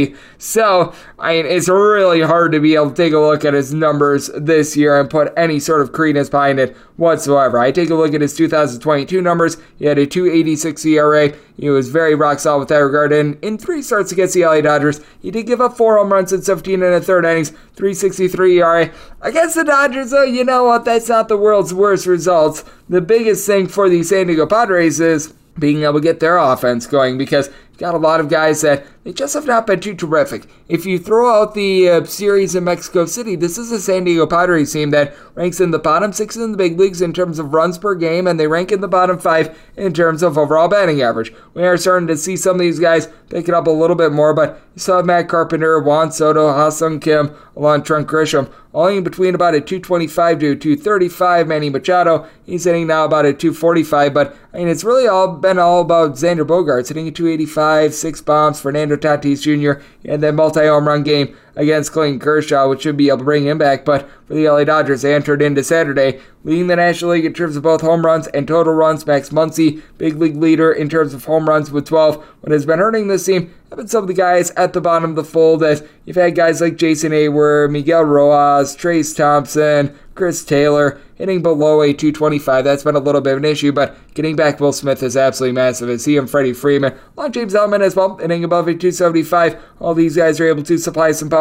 Mookie Betts is starting to pick it up as well. Big thing for the Dodgers is this bullpen was number one in the National League last year in terms of ERA. Thus far this season, they have been anything but that. As a matter of fact, they entered into Saturday number 23 in the big leagues in terms of bullpen ERA. They currently do not have Alex Vesia. They picked up Wander Isuero. Oh, this guy sucks, which is not good, but you still have Caleb Ferguson, Brusdar Graterol, guys that are able to give you a sub 3 ERA. And then for the San Diego Padres, Josh Hader is absolutely amazing, but who's going to be able to get him the ball? As Steven Wilson has been a little bit of a mess this season. Domingo Tapia has really never been too great throughout his career. Luis Garcia is rocking north of a 5 ERA, so I mean, that's a little bit of a concern that you have on both sides. I do think that Julio though, he was able to have a really nice start, and I do think that Joe Musgrove is going to find his form as well. And start in Mexico City really jacked up his numbers, and I do think that we're going to see the 2022 form of Joe Musgrove. Semi total at 7.3. So looking at the under in this spot, and with the Dodgers, one to lay up to a minus 120 with them. 961, 962 on the betting board. It is the New York Yankees. They hit the road to face off against the Tampa Bay Rays as it is going to be Javy Guerra who's going to be the opener for the Tampa Bay Rays. It's expected to be a bulk game for uh, Josh Fleming. Meanwhile, Gerrit Cole is on the bump for the New York Yankees. As I am recording this, there are currently no numbers up, but I do have my handicap. I did set Gerrit Cole as a minus 135 favorite, and my total is 7.2. This means that a 7 or less, I'm going to be taking a look at the total over, and a 7.5 or higher, I'm going to be taking a look at the under. Now, with Javy Guerra, you got to expect him to be probably about a two inning guy, and this is very much to be expected with the Tampa Bay Rays. And this was something that I did factor in when I did make my handicap for this one because the uh, Tampa Bay Rays oftentimes are going to trot out there an opener for Josh Fleming. And you might be wondering, oh, what sort of a difference does an opener make for Josh Fleming? It actually has made a rather substantial one because when Josh Fleming comes out of the bullpen, he's been much more effective just throughout his entire career. As a reliever, he's got a 3 341 ERA. His home runs per nine rate is right around about a 0.65. Meanwhile, when he has been a starter throughout his career, his home runs per nine rate jumps to a 1.3, and he's got a 6.05 ERA. That is about a two and a half point difference with regards to his ERA. Although I will say Javy Guerra probably the worst of the Tampa Bay relievers, so that is a little bit of an issue, but that is worth pointing out. Meanwhile, for the New York Yankees, this is an offense that is not getting a lot generated. They were able to get some innings late in the game yesterday as Harrison Bader has been a big addition for this team. He had a home run a little bit earlier in the series, and you do have DJ LeMahieu moving the line. He's got a 345 on base. Anthony Rizzo has been able to about a 280 as well, and he's able to provide a little bit of power, but not a lot of dead bats currently in lineup. Kyle Higashioka, Aaron Hicks, Jake Bauers, Isiah Kiner-Falefa. You're able to go down the list of guys. They're in a sub 220. Anthony Volpe has been able to steal bases, but he's only at 220 himself, so there's been a lot of issues there. Meanwhile, for the Tampa Bay Rays, they lead the league in darn near every offensive category. We have seen a few guys like Luke Raley, along Christian Bethancourt, Brandon Lowe as well, hitting below 235. But with Lowe, he still is providing a lot of power. You got Yandy Diaz, Wander Franco, Randy Arozarena. All these guys are hitting above a 300. All these guys have been able to give you nine plus home runs this far this season as well. Harold Ramirez, he's hitting a 336 home runs. You just take a look at the Tampa Bay Rays. They're hitting righties, they're hitting lefties, but they are also going up against a New York Yankees lineup that has been absolutely amazing in terms of their bullpen. You take a look at these two teams that entered into this series in the top three nationally in terms of ERA. Right now it is the New York Yankees, as a matter of fact, as number one with this regard. Clay Holmes was used up yesterday, so you don't have to deal with that as Michael King, Juan Marinaccio, Wandy Peralta, Jimmy Cordero, Albert Abreu, all supplying a sub 2.7 ERA. Meanwhile, for the Tampa Bay Rays, I do think that you're going to be able to get some good production out of guys like Colin Poche, Ryan Thompson, Jason Adam, and company in this bullpen as well. But Gerrit Cole has just been absolutely rolling as far this season. A buck 35 ERA, no home runs allowed in 46 and two thirds innings. I could see that coming to an end here. He has been getting 10 strikeouts per nine innings, which for his standard is honestly a little bit low. But you know what? About 2.7 walks per nine innings, he has been rock solid. So I did set the Yankees at a minus 135 on delay up to a minus 134. Them need at least a plus 136 to back the Tampa Bay Rays. Seven or less. Looking at the over seven half prior to the under 963, 964 on the betting board. It is the Minnesota Twins. They hit third face off against the Cleveland Guardians as Cal Quantrill is going to be going for the Guardians and Joe Ryan is on the bump for Minnesota. Minnesota is between a minus 120 to a minus 130 favorite, anywhere between plus 105 and plus 115. Your number on Cleveland. It is the total. Under is minus 115. The over is minus 105. And with the Guardians, need at least a plus 115 to be able to back them. And looks like we are starting to get those numbers. So this is going to be a play for me on the Cleveland Guardians as long as we can get maybe a penny or two more. But I mean, plus 115 is pretty much my minimum buy point here with them. Cal Quantrill has been absolutely amazing for the Cleveland Guardians. Somehow, someway, they are 19 and 3 straight up in his last 22 starts. He just always gets you to the window. And he doesn't do anything that's really impressive. Cal Quantrill is not a guy that's going to be lighting up the radar gun since the beginning part of last season. He's been getting between about six to seven strikeouts per nine innings. I mean, he hasn't even been that good this year. He's got a 473 ERA. He's been giving up about 2.6, 2.7 walks per nine innings, four home runs allowed across 32 and a third innings. He's been a little bit unlucky on balls in play as he's given up three plus runs and now three out of his last five starts. But I mean, he just really went out there, held down the fort, made sure to not completely light the game on fire, and the team has been able to pull them out. Meanwhile, Joe Ryan he's a borderline Cy Young candidate right now. Unfortunately, Gerrit Cole has just completely ran away with the thing at this point. But I mean, for Joe Ryan, he has been tremendous, giving up five runs across his last four starts, just three walks in that time span, seven plus punchouts, and four out of his last five starts. This guy has been absolutely superb as he's also been able to do a great job on the road. Buck 80 road ERA, five runs surrendered in 25 innings thus far this season. Now for the Minnesota Twins, they do back them with a little bit of a lesser bullpen. The Cleveland Guardians have the best bullpen ERA in the big leagues since the All Star break of the 2022 season. Meanwhile, for the Twins, they're 12th in terms of bullpen ERA. Now, I do think that you're going to be seeing some of these guys be able to pick it up a little bit more as they've got Jorge Alcala back from the injured list. Jovani Moran, who had a 3 ERA last season, he's been rocking north of a 4 5 ERA thus far this season, but you still have Yonder and you just want to be avoiding Emilio Pagan. Meanwhile, for the Cleveland Guardians, got a pair of guys in James Karinchak along with Nick Sandlin that have been posting up north of a 3.5 ERA. Unlike them, but Enyel de los Santos, Trevor Stephan, throwing their Emmanuel Clase. These guys have been very tremendous in this bullpen. What has not been tremendous for the Cleveland Guardians, the utter lack of power going into the game on Saturday. Dead last in the American League in terms of home runs, 17 home runs this season, with nobody entering into Saturday with north of four. And I mean, they were able to overcome that last season. The Guardians made the playoffs with the second fewest home runs in the big leagues, but the reason why is that you had so many guys that were able to do a good job of getting on base. Andres Gimenez, Amed Rosario, Oscar Gonzalez, Will Brennan.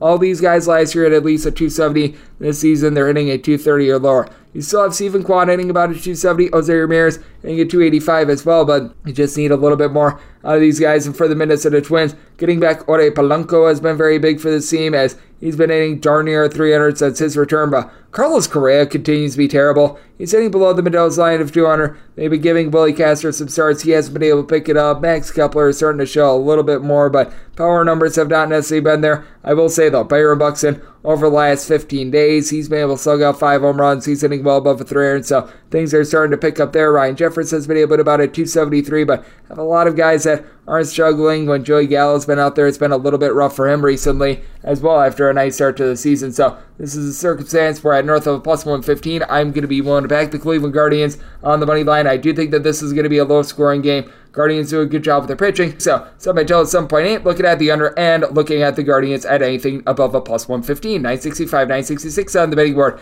It is the Oakland A's in the road face off against the Kansas City Royals. Ryan Yarbrough goes for the Royals and Mason Miller is on the bump for Oakland.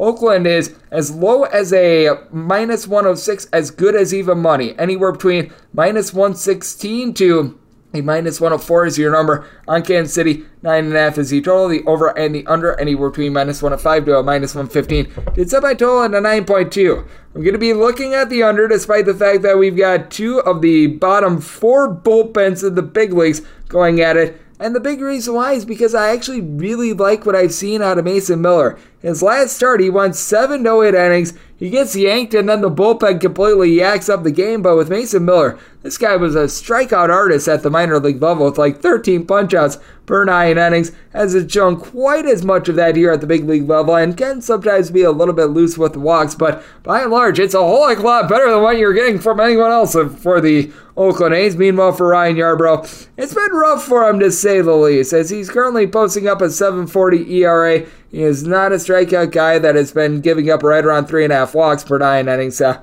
that is not necessarily a great combination. I will say, for the Oakland A's, they have been able to generate runs on the road. Entering into Saturday's game on the road, this has been a bunch, has been hitting right in the neighborhood about a 253, and you've got a trio of guys in Brent Rooker, Shea Langeliers, and Jesus Aguilar. They provided 15 home runs in their first 15 road games of the season. So you've been able to get a little bit of something there. You do have a few guys like Aledmys Diaz, Kevin Smith. These guys have not been very good, but Esteury Ruiz has been able to move the line as well. For the Kansas City Royals, this has been a little bit of a horror show in terms of their lineup as well. But all of a sudden, Salvador Perez is starting to find that old form of his as he's now been able to give the team right around six home runs thus far this season. You take a look at him over the last 15 days, hitting above 300. He's been able to supply four bombs in that time span. Vinny Pasquantino, he's hitting at 296 home runs thus far this season. And Bobby Witt Jr. has been able to give you five home runs as well. It's bottom of the fold that is killing this team as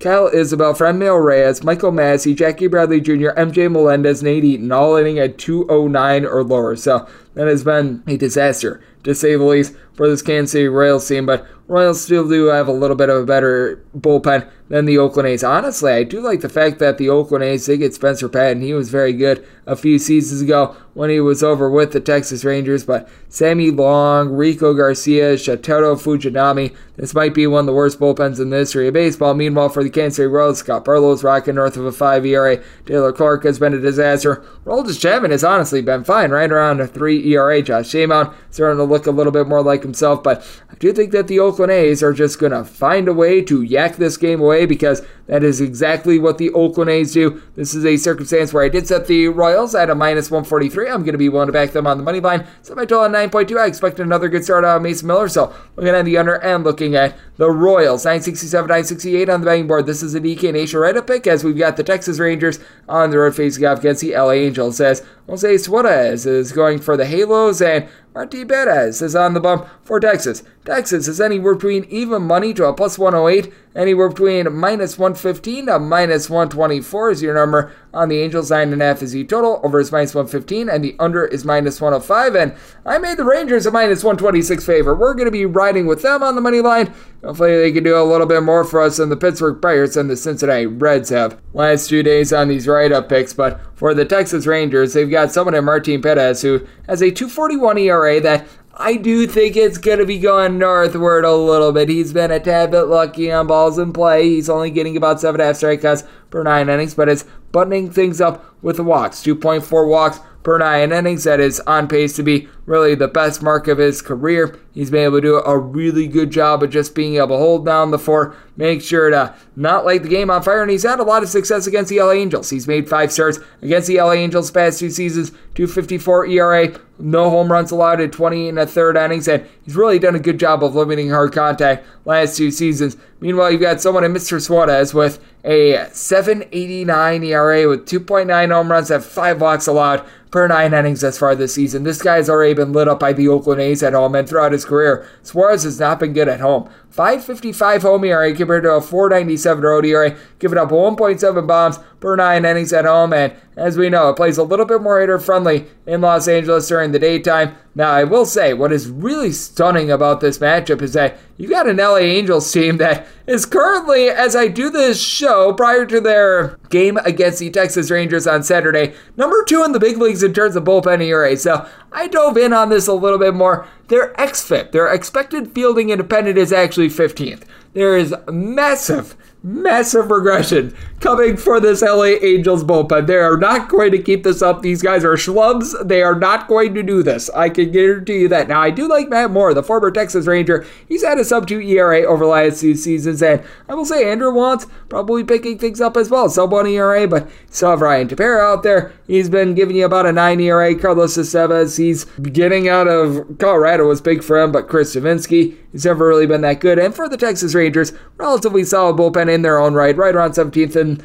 the league in terms of bullpen ERA entering into yesterday. Jonathan Hernandez throwing there Brock Burke and Jose Leclerc. They all had a sub 3 ERA last season. Josh Sborz is able to give you a few solid innings as well. But this is also a Texas Rangers team that, even though they go up against an LA Angels bunch as averaging about 6.1 runs per game, they're number two in the big leagues in terms of runs per game with right around a 6.3. They've been without Corey Seager the last few weeks, and it hasn't mattered as guys like Ezequiel Duran, Jonah Heim, Marcus Semien, Travis Jankowski are at least a 285. They're all providing at least a 370 on base. Josh Jung, he's been able to slug out eight home runs. He's hitting about 265 along Mitch Garver, Leody Taveras. So this team is locked and loaded there. Adolis Garcia has also been able to supply seven plus home runs. Meanwhile, for the LA Angels, you've been able to get some very good power out of Hunter Renfroe, Shohei Ohtani, Mike Trout, all between seven and eight home runs entering into yesterday. And I will say, Brandon Drury has been on a little bit of a nice run as well. He's been able to supply the team with five home runs over the last 15 days, so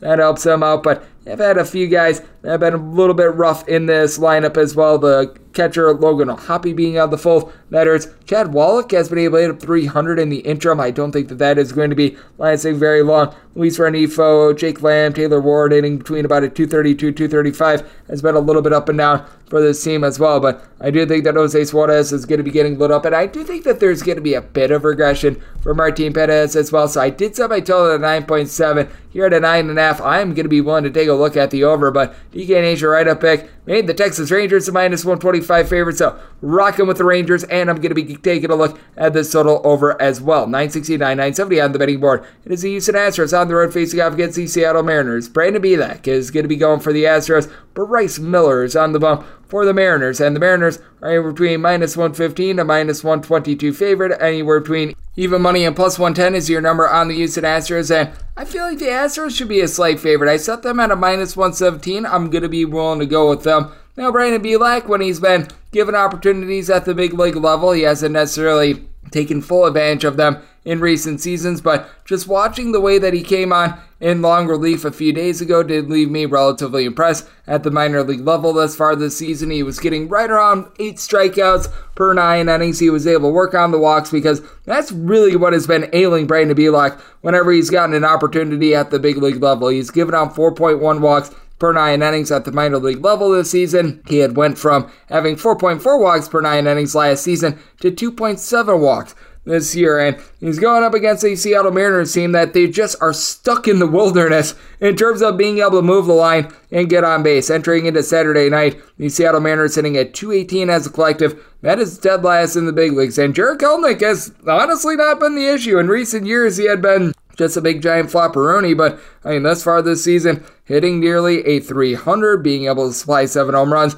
He's been solid there. And Teoscar Hernandez has been able to give you seven home runs as well, but he, along with so many others, are hitting a 222 or lower. He joins Julio Rodriguez, Cal Raleigh, Tommy La Kolten Wong, Taylor Trammell, AJ Pollock, all hitting a 222 or worse. You've got Eugenio Suarez, who's been able to give you about a 325 on base Ty France, but and it's been a rough lineup. Now, with the Seattle Mariners, they also are going to do a very good job of backing up their starter and Mr. Bryce Miller with a very good bullpen, as this bunch is a top five team in terms of bullpen ERA, and really both of these teams are two of the best bullpens you're going to find in the big leagues. The Houston Astros last year, they were number one in the league in terms of bullpen ERA, entered into yesterday number five. The Mariners, they entered number four after being number six a season ago. So both of these teams, they're able to lock it down as for the Houston Astros, Ryan Stanek has been a little bit more testy this year, but you've had so many guys be able to back up what they did a season ago, like Hector Neris, Rafael Montero, throw in there Phil Maton, all these guys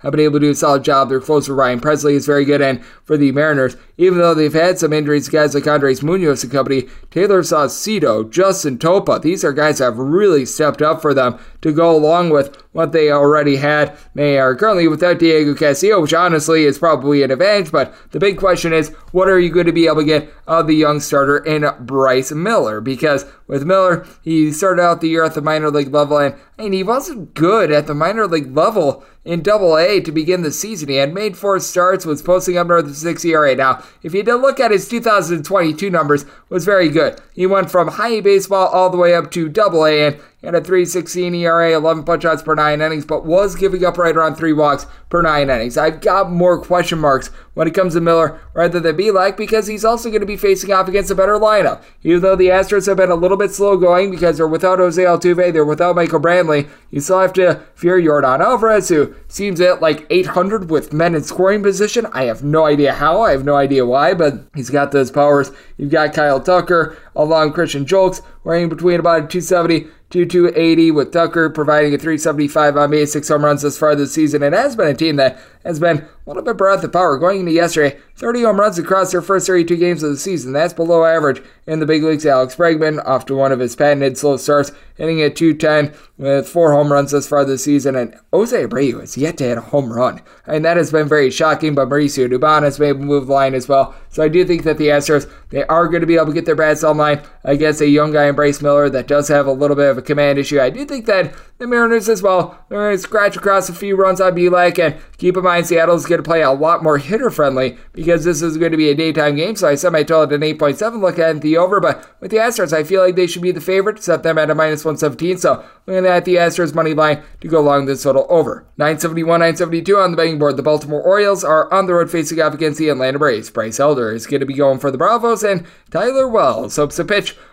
Wells for Baltimore, and Baltimore is anywhere between a plus 133 to a plus 143 underdog, and between minus 152 to a minus 165 is your number on Atlanta. 9.5 is the total. The under is between minus 110 to a minus 120. The over is anywhere between even and minus 110. And I did set my total at 8.7. I'm going to be looking at the under. Been very impressed by what I've been seeing out of young Bryce Elder thus far this season as he has come out, done a really good job with his command as he has given up right around 2.3 walks per nine innings, three home runs allowed in 36 innings. I do think that there's going to be a little bit of regression here. He's getting eight strikeouts per nine innings and rocking a buck 75 ERA, but I mean, by and large, against good and less than good competition, he has dominated it all. So I do think that that is a very good sign there. Meanwhile, for Tyler Wells, he's been a better road pitcher than he has been a home pitcher throughout his career. You go back to his 2022 numbers 479 home ERA compared to a 381 ERA on the road? Because he was giving up fewer home runs per nine innings. Has always been relatively solid in terms of his command, even last year. About two and a half walks per nine innings, just six walks across 35 innings this year. As a matter of fact, he's given up more home runs than walks this far this season, which can be a little bit of an issue because it's going up against an Atlanta Braves lineup that you've got all sorts of mashers entering into yesterday. You had a trio of guys with nine home runs, only team in the big leagues that's able to say that. Matt Olson, Ozzie Albies, along with Sean Murphy, and with Olson 365 on base. Murphy's providing a 440 on base. Travis d'Arnaud going down, you thought was going to hurt the team, but Murphy has been absolutely amazing. And then you've got other guys that just find a way to be able to move the line. Austin Riley, after a slow start to the season, he entered into yesterday with six home runs. I do think that he is going to be able to pick it up moving forward for this team. We saw what he was able to do during the summer months last year. Ronald Acuna Jr. 444 on base. So you've got so many good bats for the Atlanta Braves. Meanwhile, for the Baltimore Orioles, this has been a top eight team in terms of runs produced as well, with having the only duo in Cedric Mullins and Jorge Mateo,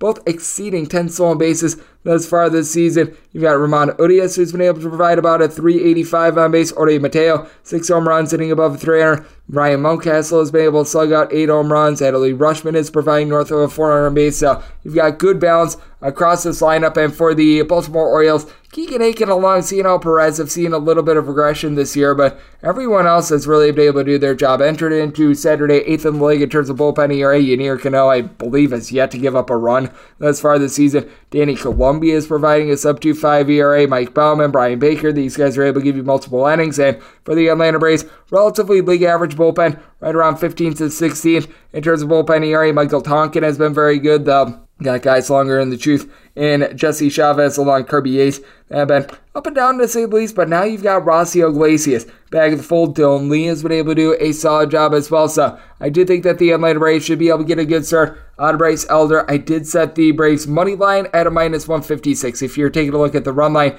in this ordeal, it's anywhere between plus 118 and a plus 125 with the Braves. Needed at least a plus 123 to be able to take a shot. So I'm going to be looking at that plus 125 run line personally. And I did set my total at an 8.7, especially with this being such an early game following up a night game. This is a Peacock game that has first pitch at 11:35 a.m. Eastern. So I'm going to be taking a look at the under in this spot, and the Braves at a plus 125 on the run line, 973, 974 on the betting board. The Boston Red Sox hit the road to face off against the Philadelphia Phillies. Taijuan Walker is going for the Phils, and Tanner Houck is on the bum for Boston. And Boston anywhere between a plus 105 to a plus 115 underdog, and anywhere between minus 118 to a minus 125. Your number on the Phillies, and total on this game is 9.5. Unders between minus 115 to a minus 125. The over is anywhere between minus 105 to a plus 105, and with Boston, I did set them as an underdog of plus 142. I'm going to be willing to back the Phillies. Phillies have done an amazing job of being able to get on base in general. The power has not really been there, but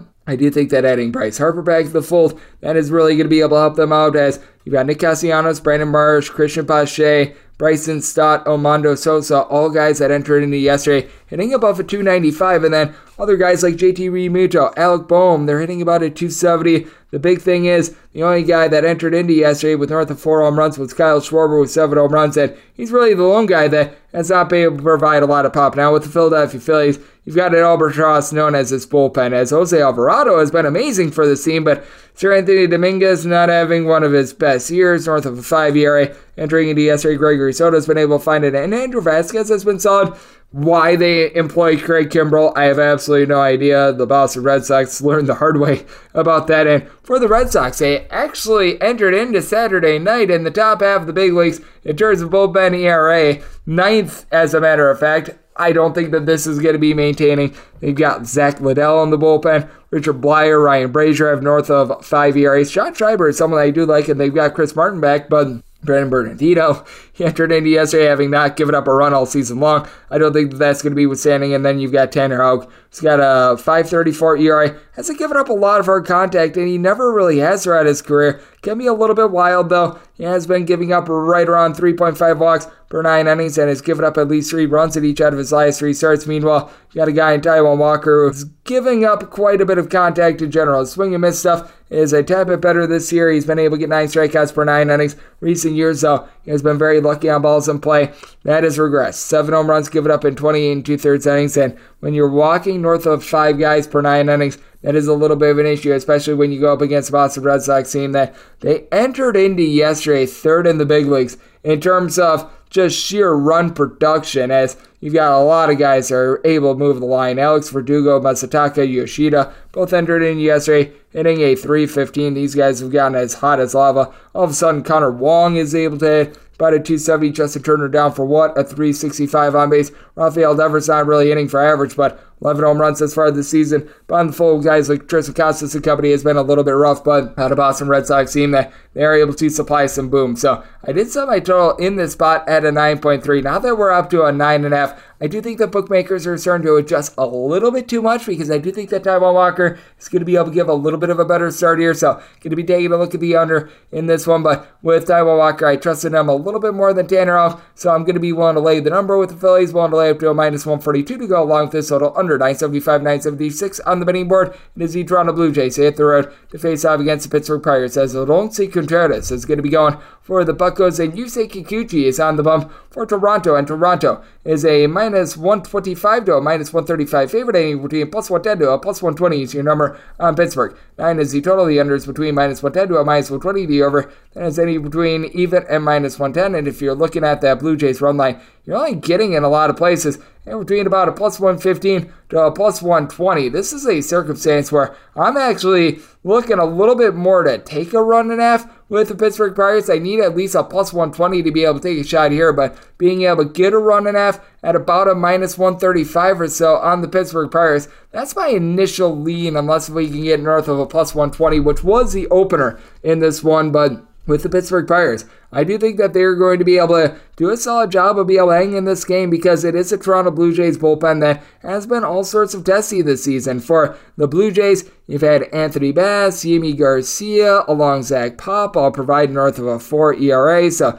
that's a little bit of an issue. And for the Pittsburgh Pirates, entered into yesterday a top 10 team in the big leagues in terms of bullpen ERA. Now, Jose Berrios actually provided a very good serve for the Toronto Blue Jays yesterday, very shocking. And what's not shocking is the fact that the Toronto Blue Jays are continuing to move the line, and they just have tremendous hitters in general. As you have Vlad Guerrero Jr. along with Bo Bichette, Matt Chapman, all hitting at least a 310, and all these guys They've been able to do a good job of going yard this season with Bo Bichette. He's been able to give you seven home runs. I believe that Vlad Guerrero Jr. is there as well, but Alejandro Kirk being able to provide north of a four on base. Kevin Kiermaier hitting at 275. That has been good for the team, and you know that someone like a George Springer, who's hitting at 215, Brandon Belt, who's hitting about a 200. These guys are going to be able to pick it up. Meanwhile, for the Pittsburgh Pirates, it's been very shocking to watch this offense, and we're starting to see some regression here. As Jack Suwinski, Miguel Andujar, Ke'Bryan Hayes, all these guys have now seen their batting averages dip below a 240. Tucupita Marcano has been hitting about a 240 as well, but Bryan Reynolds,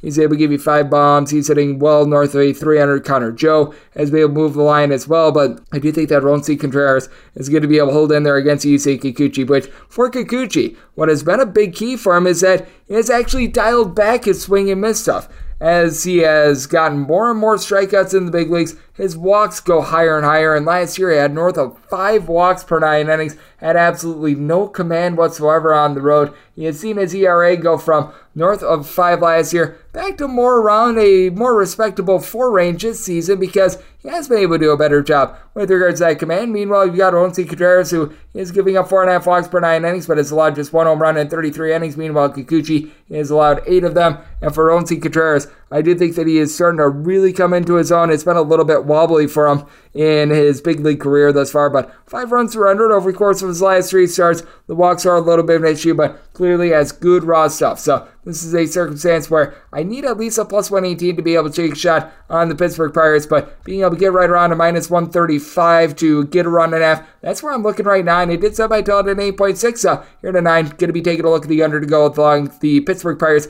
getting a run and a half on the run line. 977, 978 on the betting board. It is the Detroit Tigers on the road facing off against the St. Louis Cardinals. Steven Matz is going to be going for the Cards. Alex Faedo is on the bump for Detroit. Detroit is anywhere between plus 160 and plus 170 underdogs, anywhere between minus 185 to a minus 195. Your number on St. Louis. 9 is your total. The over is between minus 110 to a minus 130. The under is anywhere between plus 110 and minus 110, and I did set my total at 9.3. Going to be taking a look at the over. The Detroit Tigers entered into this series dead last in the American League in terms of runs per game, but now the St. Louis Cardinals have allowed at least five runs in each out of their last six games, and they are 0 6 when Steven Matz takes a bump this year. It has been absolutely terrible to watch what they have been doing this far this season. And for Steven Matz, I just don't understand why he's currently employed on a big league roster as he just has not been able to find it all season long, a little bit north of three walks per nine innings. And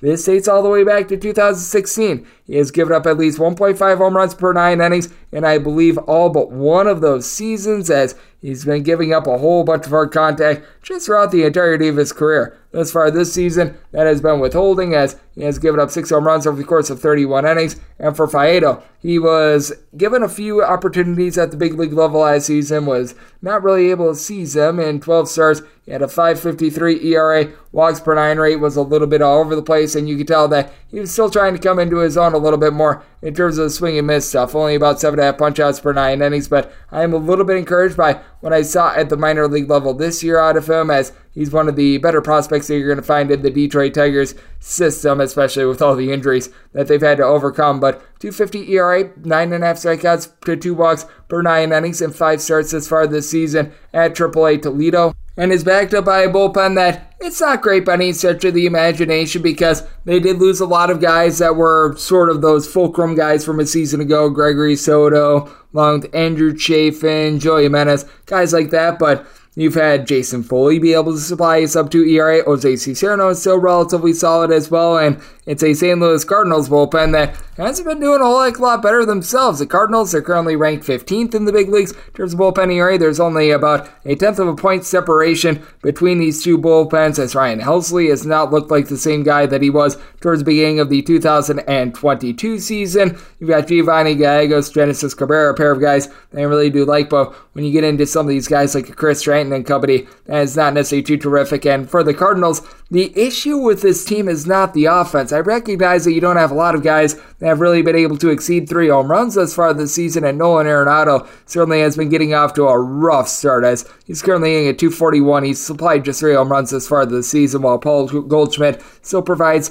right around a four arm base Four home runs. Nolan Gorman is right now leading the way, by the way, with seven bombs hitting at 345 in terms of on base, but just a lineup that is littered with guys that are able to move the line. In limited at bats, Paul DeJong has looked relatively good. Lars Nootbaar is providing a 422 on base. When Jordan Walker was out there, he was doing solid. They actually optioned him down to AAA, which I do find to be a little bit befuddling there. But I mean, by and large, it's been a lineup that has been just fine. And for the Detroit Tigers, that has been the issue for this team because you really have only two guys, Kerry Carpenter and Nick Maton, that will be able to provide any sort of power whatsoever. They've got four home runs each as the team as a collective. They'll be able to supply 27 home runs, but now you're getting Riley Greene on base as he's been able to about a 270. Matt Vierling has been able to move the line. Andy Ibanez is a young infielder for the team that's hitting right around 275. And Javy Baez, after he got called out for not hustling to say the least, maybe that's exactly what the team needed because ever since then, this Detroit Tigers team has gotten on a little bit of a run. They've now won five straight games, and in the last 15 days,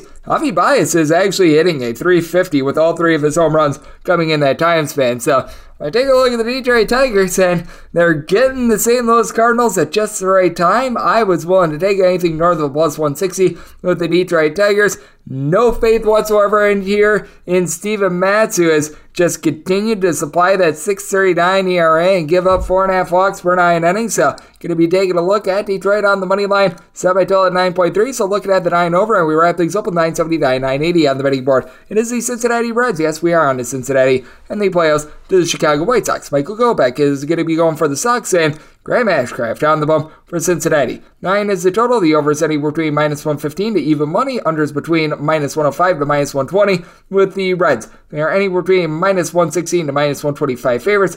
And between plus 105 to plus 110 is your number on the White Sox. And I set the Reds at a minus 146. I'm going to be willing to take them on the money line. Chicago White Sox entered into yesterday second worst in the big leagues in terms of bullpen ERA. And for Michael Kopech, he just has not been able to keep the ball in the yard all season long as he has supplied 8 home runs in 31 and two thirds innings, and this is compounded by the fact that his walks per nine rate is hovering right around 6.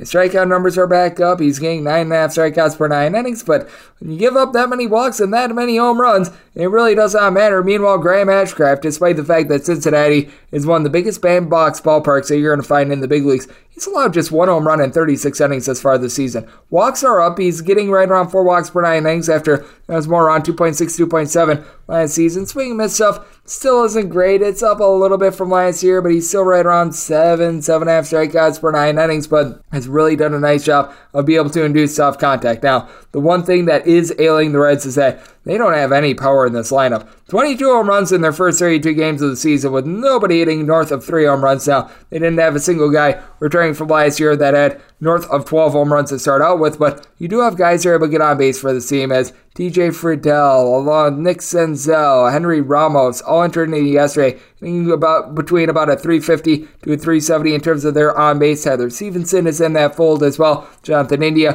375 on base. He's been able to do a good job of moving the line. And for the Cincinnati Reds, their bullpen is in the top 13 in terms of ERA. Now, they are missing Fernando Cruz. He was one of their better pieces last season, but Alexis Diaz in his two seasons at the big leagues, sub 250 ERA. Lucas Sims, Alex Young, sub 3 ERAs out of them. Casey Legumina has been able to do a solid job. Meanwhile, for the White Sox, I mean, Gregory Santos has been legitimately your top bullpen guy. You've been able to get a little bit of production out of Keynan Middleton, but guys like Aaron Bummer, Kendall Graveman, these guys that you know and love, Reynaldo Lopez, all providing north of a 5 ERA. And It has been absolutely atrocious for this bunch. Now, the good news for the White Sox, they do get back into the fold Tim Anderson, and they badly need him, but I mean, this is a White Sox team as a collective. They're in the bottom eight in terms of batting average. They really don't take their base on the road, they're a bottom five team in terms of on base percentage. They do have Luis Robert, who's been able to do a relatively solid job. He entered into yesterday with seven home runs. He's now hitting about a 250 for this bunch, but with Anderson, he has not looked like himself since coming back. We got Hanser Alberto, Seby Zavala, Elvis Andrus, lying below the Mendoza line of 200. He has Monty Grandal, Andrew Benintendi being able to give you a little bit of on base has been helping out a tad, but this is not a White Sox team that necessarily is full of a bunch of thumpers as well. So I did set my total at 8.8. I do think that Graham Ashcraft going to do a good job tying up the Chicago White Sox team. Now, with the Reds, they do average a little bit north of five runs per game at home compared to about 3.4 on the road, but they're not a team that necessarily goes deep. So I do think that Kopech is going to be in for a little bit of better start here, but he just still has been giving up a lot of walks, which I think is going to doom him, especially with his bullpen on tap. So somebody total at an 8.8, looking at the under, and willing to take the Reds on the money line as I set them at a minus 146. And that wrap things up for the Sunday edition of the Baseball Betting Show, now part of the VSiN family of podcasts. Big thanks to Jovan Alford over at Sporting News for joining me in the last segment. If you do like hearing from this fine podcast, Baseball Betting Show, you're able to subscribe wherever you your podcasts, Apple Podcasts, Google Play, Spotify, Stitcher, and TuneIn. If you have a question, comment, segment idea, whatever you for this podcast, you do have one of two ways you for those in. First one is my Twitter timeline at GNet underscore 81. Keep in mind, letters CM, the mean does not matter, so as per usual, please just send these into the timeline. The other way is find an Apple Podcast review. If you rate this podcast five stars, it is very much appreciated. From there, you're able to fire whatever you'd like to hear on this podcast via that five star review. Coming at you guys every single day throughout the baseball season. That means I'm coming at you once again tomorrow. Thank you so much for tuning in. At Bet365, we don't do ordinary. We believe that every sport should be epic. Every home run, every hit, every inning, every play. From the moments that are legendary to the ones that fly under the radar. See for yourself when you sign up today and get $150 in bonus bets when you bet just $5. Whatever the sport, whatever the moment, it's never ordinary at Bet365. 21 plus only must be present in Ohio. If you or someone you know has a gambling problem and wants help, call 1-800-GAMBLER. Terms and conditions apply. I'm Katya Adler, host of The Global Story. Over the last 25 years, I've covered conflicts in the Middle East, political and economic crises in Europe, drug cartels in Mexico. Now I'm covering the stories behind the news all over the world in conversation with those who break it. Join me Monday to Friday to find out what's happening, why, and what it all means. Follow the global story from the BBC wherever you listen to podcasts. Xfinity has free premium networks for everyone this month, no matter what kind of entertainment you love. Addicted to true crime? Catch killer cases and more spine-tingling shows on A&E Crime Central. Crave adventure? Explore Asian action movies on Hayya. Searching for something extreme? Check out skating, snowboarding, and more on Fuel TV Plus, the global home of action sports. And find crowd-pleasing bops on iHeartRadio's Hit Nation playlist. There's new free shows and movies to love every week. Say free this week in your Xfinity voice remote.